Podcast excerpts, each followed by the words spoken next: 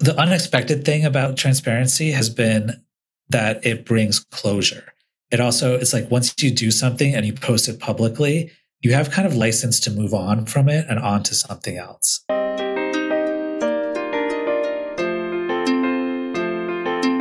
Welcome to Spur of the Moment, the podcast of Colorado State University's Spur campus in Denver, Colorado. We often don't give people who use drugs a real chance to participate in science because there's like this paternalism that kicks in and excludes their voices from the science that affects their lives. And I think that's wrong it was like an active process where I had to get over my past failure in order to make the right decisions and hire the right people, buy the right equipment. And now I feel okay with it. On this podcast, we talk with experts in food, water, and health.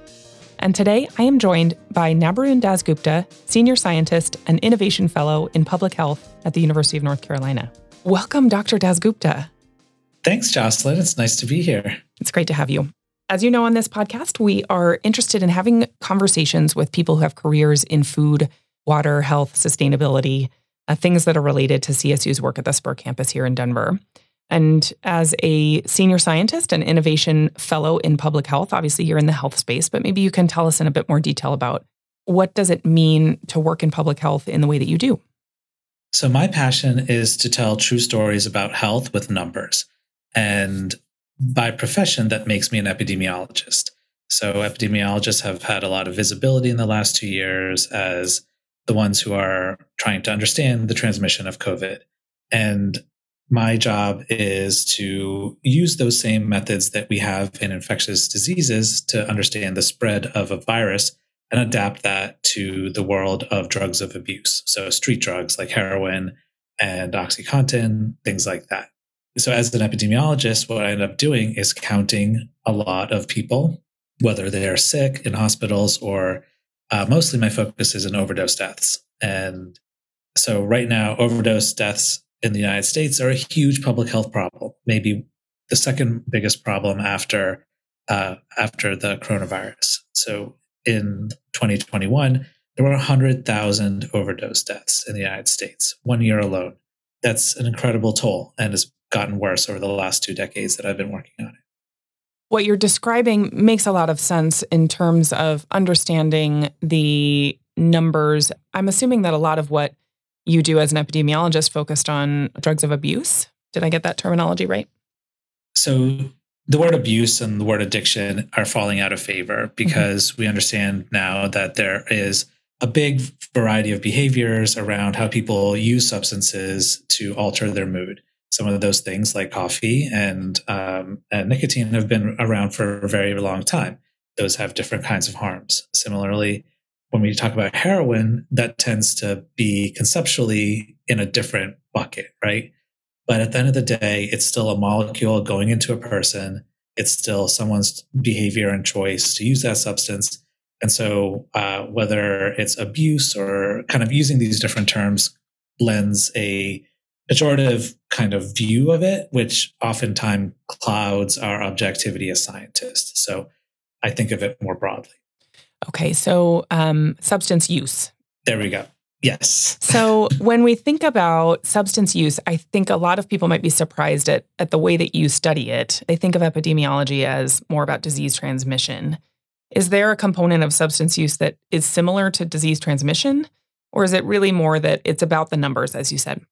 Oh, that's really interesting. So we think of drugs as a as very similar to viruses in that it is a physical thing that gets transferred from person to person, right?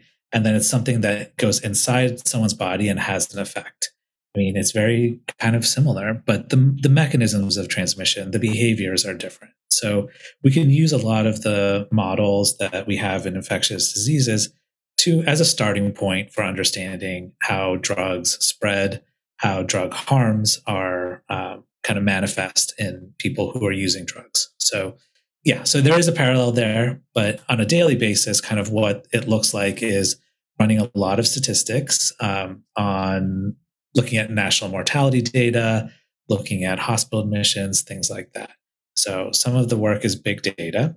more recently, the drug problem in the United States has really turned to street drugs. So, heroin and something called fentanyl, which is another opioid like heroin, but is a little bit more potent and has uh, you know, some different characteristics. And and so the, right now, the street drugs in the United States are more unpredictable and treacherous than they've ever been. So what we've had to do is adapt our techniques where before we could use large data sets when it was more of a prescription drug problem and uh, we would understand you know how much is being dispensed and things like that whereas now we have to we've had to like create a new chemistry lab on our campus where we test street drugs and figure out what's actually in them um, and using that information we can help people make better choices about what they put in their bodies we help clinicians make decisions on how to treat patients who have come into the hospital with different, you know, rare side effects from drugs. And we spend a lot of time helping people who are trying to get into drug treatment find the right place for them. So all of that kind of goes back to learning from the chemistry, uh, kind of very physical, hands-on work instead of just the big data stuff. Mm-hmm. Thanks for that description. I think it starts to get at a little bit what a day in the life is like for someone who is in a role like yours, although I, I think there aren't that many people who are um, studying substance use in an epidemiological way. You know, is this an emerging field? Um, how do you fit into sort of the epidemiological world? Yeah, I, that's a that's an awesome question to hear because I'm so often in my bubble talking to other epi folks. Um, so there are definitely there's definitely a whole bunch of us. Um, I think the way we do things differently at, at my lab at UNC is that we really try to bring in people who have lived experience into the science. So whether you're a pain patient or someone who uses drugs, like your input what you've learned on the street, what you've learned as a patient is integral to our interpretation of chemistry and big data. And so um, I find that it's much more rewarding to uh, work directly with people who are impacted. And it makes the science better at the end of the day. And that's kind of what we're here for. Yeah, that's interesting. I can imagine that it's typical to have people who have been impacted by a disease involved in the research on that disease, whether it's treatment or epidemiologically, right? Yeah, it's typical in like diabetes or cancer, right? It's it makes sense, but when but there's so much cultural baggage around drugs and how they quote unquote hijack your brain and how they change behavior that we often don't give people who use drugs a real chance to participate in science because there's like this paternalism that kicks in and you know excludes their voices from the science that affects their lives. And I think that's wrong. So we try to do better. Well, and given everything you've said and what I know about the rates of substance use and challenges around opioid addiction in the US, the number of people that you're talking about who are impacted is extraordinary. It is. And isn't it weird? Like, if we, in our scientific papers, if the first few sentences of all these health papers are there's, you know, thousands or millions of people affected by this condition, but then we managed to publish a paper without consulting a single one of them. That always seemed really odd to me that that the people who are directly impacted aren't more part of the science. As I said, you touched a little bit on kind of what a day in the life is like, but maybe you can tell us a little bit more about that. Um, what does a week look like for you? What does it mean to be an innovation fellow and and do the work you do? It's about 20 to 30 Zoom calls. And uh, well, okay, brutal. so it's just like everyone else's week. yes, exactly. Uh, I feel very fortunate because I have an awesome team around me, and we tend to attract folks who are independent thinkers. So we have folks who are running experiments in the lab, being curious, like, you know, if this nasal swab has, you know, maybe this nasal swab has some residue of a chemical in it, maybe that is messing up our chromatograms or something like that. Uh, or it's, hey, we just got this cool new data set. Maybe we can answer a better question this way. Uh, and people will unpack those. So oftentimes it's a lot of brainstorming new ideas and then really trusting the rest of the team to follow their intellectual curiosity and find new ways to answer tough questions. So I'm at home, sitting at my home office a lot of the time, but uh, there are students we work with, and um, and there's some mentorship that goes on there. But the best days are the days that I get to go out on the street and actually collect drug samples and talk to people who use drugs and go to syringe exchange programs or public health centers and drop-in centers. And, you know, it's it's just a different pace. Um, at times it feels slower than back-to-back Zooms.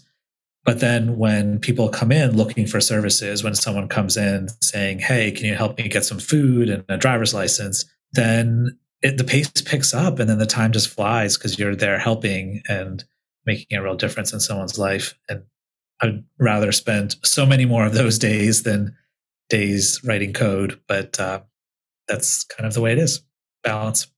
So, balancing more of the on the ground work and the connection with the people who ultimately could benefit from a better understanding of substance use and writing code. Say more about the code part. What does that look like?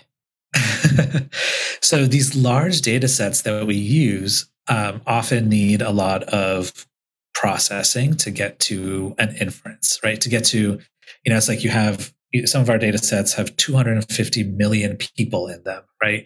And so to summarize those and say, like, here's the experience, here's the average effect of something, um, you need to run a lot of statistics. And in, when you're working with data that big, you're using multiple programming languages. Uh, oftentimes it's R or SAS, Stata, and Python.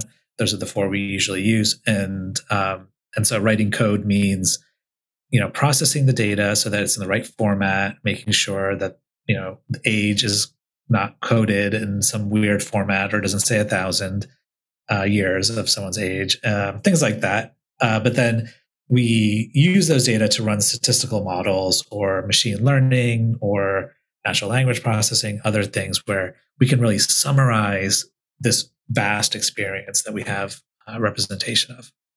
So, can you say a little bit more about the makeup of your lab? So, folks who might not be familiar with how it works to be a researcher at a university might not understand sort of you have you have a set of graduate students that are working with you. Do you also work with undergrads? And maybe you can speak a little bit to the background of those students because it seems like you might want a a diverse background to work in Dr. Dasgupta's lab? I think our lab is a bit unique in that we have um, we have chemists who have master's degrees and PhDs. We have epidemiologists and biostatisticians, some of whom are PhD level students, graduate students. Uh, we have undergraduates who help us with health communications research. And uh, we also have physicians who work with us and uh, project managers who are super, super important and finance people who are even, you know, are just so underappreciated, but help run and manage our budgets and keep the keep things going. So uh, it's a it's a big team. Ours is called the Opioid Data Lab, and it's a collaboration between the University of North Carolina, the University of Kentucky, and the University of Florida. And uh, most of our work is funded by the US Food and Drug Administration. And we advise FDA on issues of epidemiology as it relates to opioids. Uh, but we have other funders too. So it's a it's a really diverse crew. But um, in terms of undergrads, what the part where we find that that working with undergrads is really really helpful is in health communications because communicating how we do science, why we do science, and the results is integral to our mission here. Maybe we can talk a little bit more about that communication piece. I know, for one, there have been a number of different news media outlets that have reached out to you. I know that communicating about your work is really important to you. So maybe you can talk a little bit more about your philosophy there. Why is communicating to the general population important? And what's your strategy around communicating science?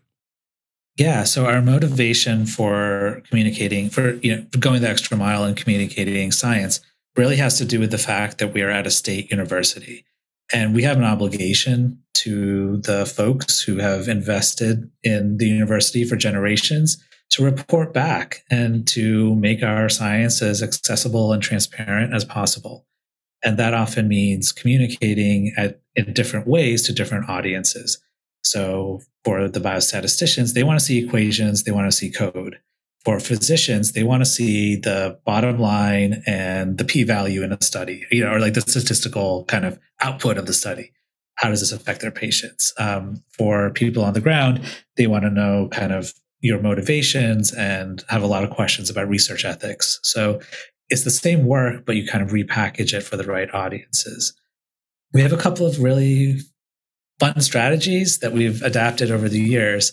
Uh, one is we work with the illustrator uh, who we have on staff. And so oftentimes we'll do a study, but it's a really hard concept for us to explain in words because we're so left brained as scientists, right? The left brain being the part of your brain that's orderly and logical. But oftentimes when you're communicating, you want to tell a story and like have that story include the numbers that you have found, but have that really stick in someone's mind.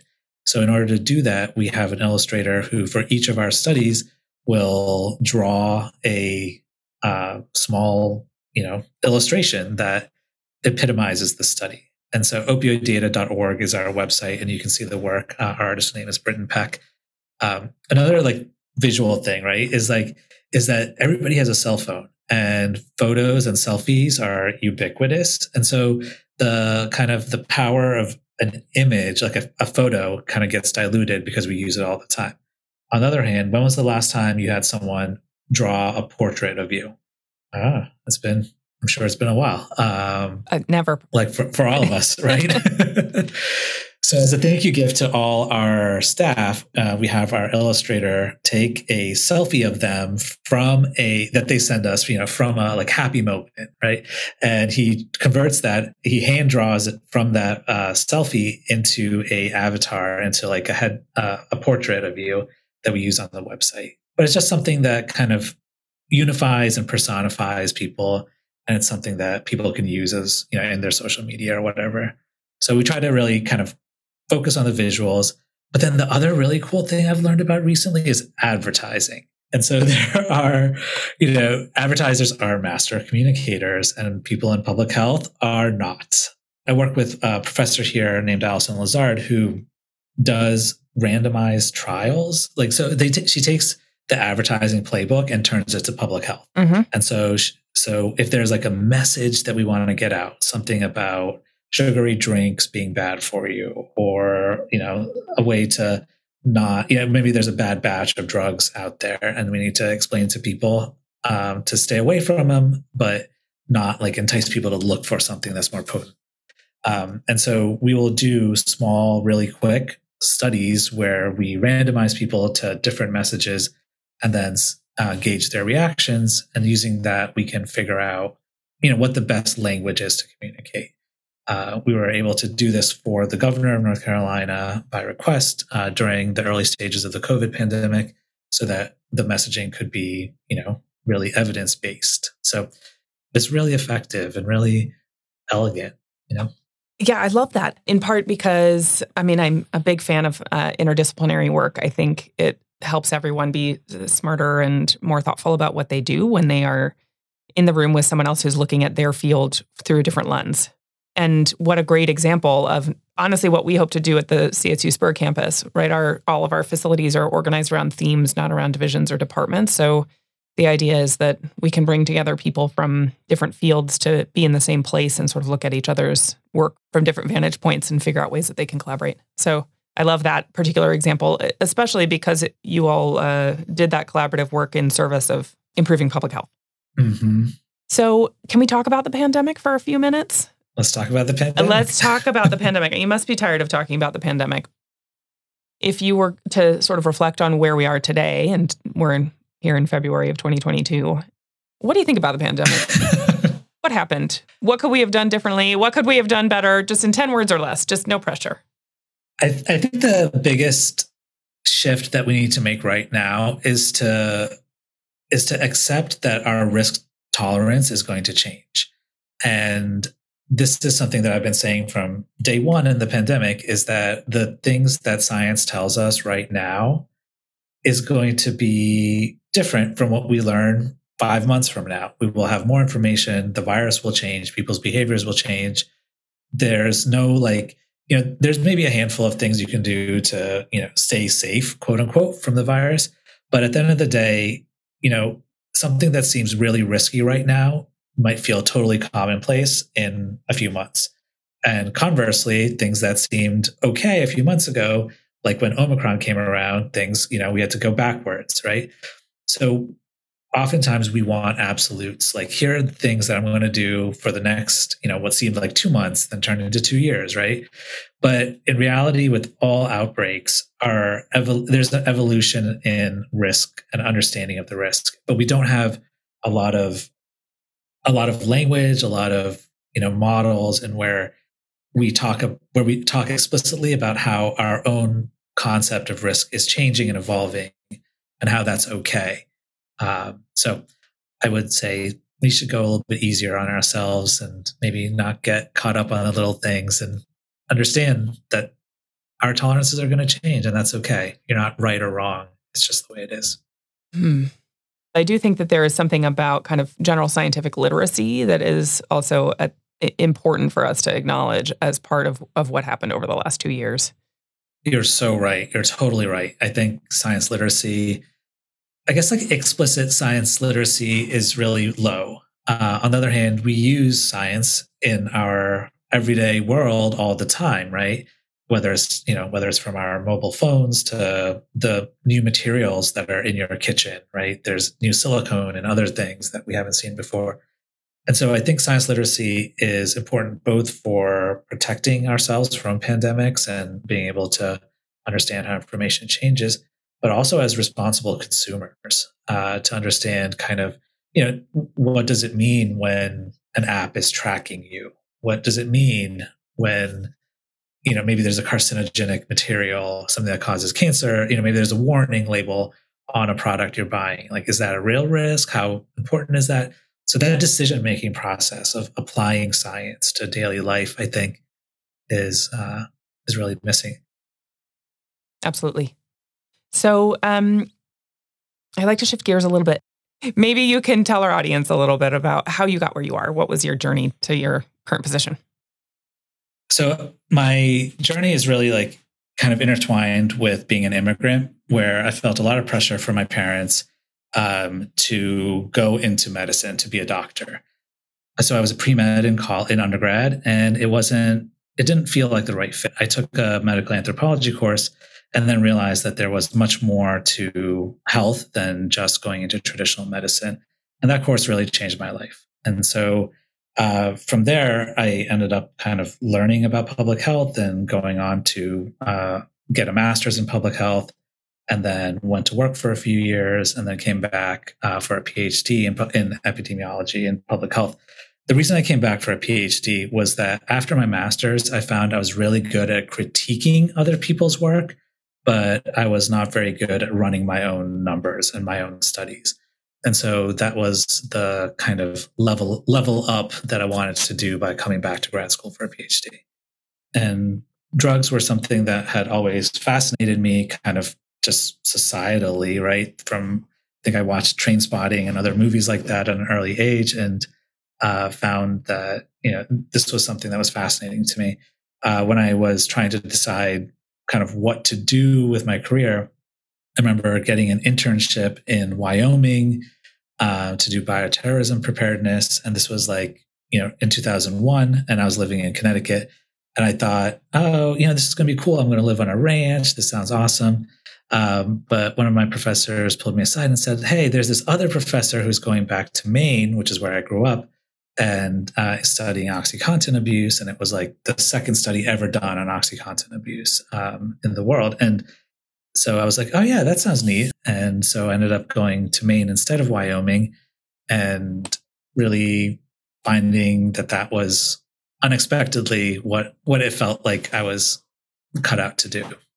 Yeah, so that's interesting. I think um, when in in similar conversations with others, right, as we talk about what their journey is to their career path, there are frequently these moments that shift everything that you couldn't predict. And I think if if I were a young person and I'm looking at uh, choosing career paths that it feels a little bit scary to say, okay, I'm picking this thing and it's going to be this forever. And I think it's great to just remind young people that there will be these moments that that shift things and and you're not necessarily on a path that is 40 years of your professional life and and never is is there a, deviation or variation from what you think that path is going to be so yeah and I, and I think even you know, even once you're on a path, there may have been things along that path that scared you or that you thought you were really bad at. For me, it was organic chemistry, and I failed orgo in college. Uh, but now, because of the, the way that drugs in the United States have shifted, I've had to start a, my own chemistry lab on campus, right? So it took a lot of, I don't know, it, it was like an active process where I had to get over my past failure in order to make the right decisions and hire the right people, buy the right equipment, things like that. And now I feel okay with it. The same with statistics. I was really bad at statistics, but now, but it took like one really good course. Uh, and it wasn't like I was learning advanced biostatistics. I was just like taking the intro course over and over again in different departments. And then finally found like a, a, in the School of Education here, a professor who like explained it in just this crystal way. And I was like, okay, now I get it. Um, and now I'm not intimidated by stats anymore. So, uh, yeah, that's also a great story. I mean, I think I was the same about economics. It wasn't until it was framed in a way that it was about forest management in my case that I it really made sense to me. I, I do think there is something to be said for sticking with something that you think you're never going to get um, until you do, because you can, you will. You just need to maybe look at it from a slightly different angle. Yep, and have I mean, and that that education teacher was really cool because she says like if she told us on the first day, she gave us like a few questions and said, "Here's your right, here's your learning style," and there was like six of them, and she's like, "If you ever uh, don't understand something I say." Raise your hand and say, like an improv show, can you repeat that in the style of blank learning style? And it was like just this amazingly revelatory moment where uh, you would see people raise their hand and she would just shift the order of words or just like do these subtle changes, maybe bring in a different example. And you could see people's faces lighting up. And that's, you know, that kind of a professor is just life changing. And wow, that's incredible. Know, I, I wouldn't have stayed in epidemiology if it wasn't for her. Wow. Yeah. So uh, again, you know, another uh, a great example of of sort of the people who are important. Um. So what's next? Where are you headed next? I mean, the street drug supply in the United States is changing so rapidly that keeping on top of what's going on and figuring out the the harms from what's out there is really kind of a full-time job for multiple people in my lab. Mm-hmm. So yeah, so I think we're going to be doing that. Um, we're moving a lot more towards open science. And open science is this concept where everything you do in science should be open and accessible to other people so that they can replicate what you do and also so they don't waste time writing the same code or doing the same experiments that they may not need to do. And so uh, the way we operationalize this is to make our uh, our lab notebooks public we do that both for chemistry in the lab, but also for statistics and uh, writing code. But just know that there are tools that can where you can like have code and hypotheses and run statistics and like capture graphs and have it all be one document that you can't tamper with. And that is something that we produce with each of our studies so that others can just take that and go to the next level. Or, which has definitely happened a couple of times, people point out mistakes we made. You know, sometimes it's like a comma was in the wrong place and in, in our code, and that made it so that our statistic was wrong. Um, and people can catch that and fix it. And that makes my work better. And it was a little bit intimidating at first, but then I realized I make mistakes all the time. And it's better if they're caught, and it's better if people point it out before something becomes uh, health policy. I think for me, open science is part of my way to be honest about my science, but also to make sure that I'm not making big mistakes because uh, the consequences are just too just too great. Mm-hmm. Yeah, it's a lot of responsibility, and mm-hmm. um, that that's something that that's very important to us. Also, at Spur, the transparency is literally a part of our buildings. Right, the, there's glass where you can watch the scientists work in their lab. So, and they come out and talk to kids and things like that. So, I think that transparency in on our side has meant one thing, but your description of your transparency is sort of next level. So appreciate that you all have adopted that. Yeah. And the unexpected thing about transparency has been that it brings closure. It also, it's like once you do something and you post it publicly, you have kind of license to move on from it and on to something else. Uh, it's kind of there, it's done. And and that's been the unexpected kind of awesome thing about it. I feel like I can do new things once it's public. Well, and it sounds like that is uh, sort of constantly on your mind. What's the next new thing? Whether it's about an, an, actual study or sort of how to communicate what you do or how to be responsive to what's happening. So, in the spirit of communicating about what it is you all do, where can people find more information about your work? Do you have some social media channels folks can follow? Yes, we do. So, uh, opioiddata.org is our main website. Um, I'm on Twitter at Nabarund, N A B A R U N D. Um, and then we've just started a YouTube channel. Uh, we've only got a handful of videos, but uh, we are trying to find ways to you know, in two minutes, communicate the results of our findings. So that's also at Opioid Data Lab. We'll link to it in the show notes too. So um, now's the time for the spur of the moment question.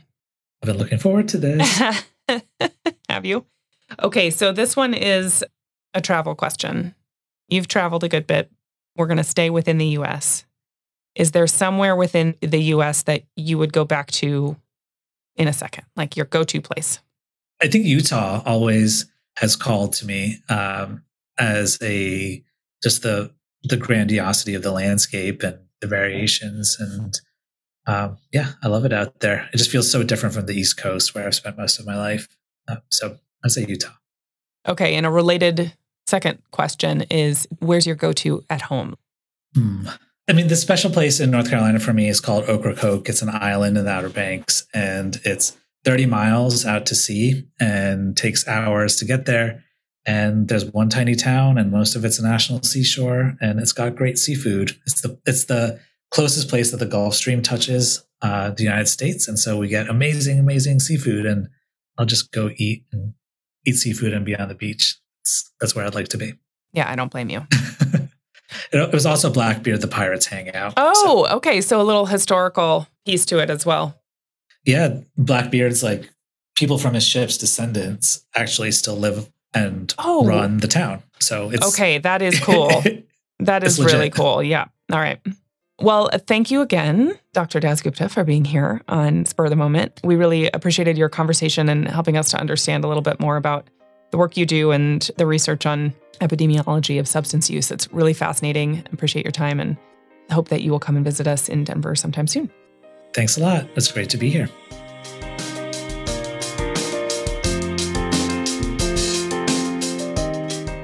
The Spur of the Moment podcast is produced by Peach Islander Productions, and our theme music is by Ketsa. Please visit the show notes for links mentioned during today's episode.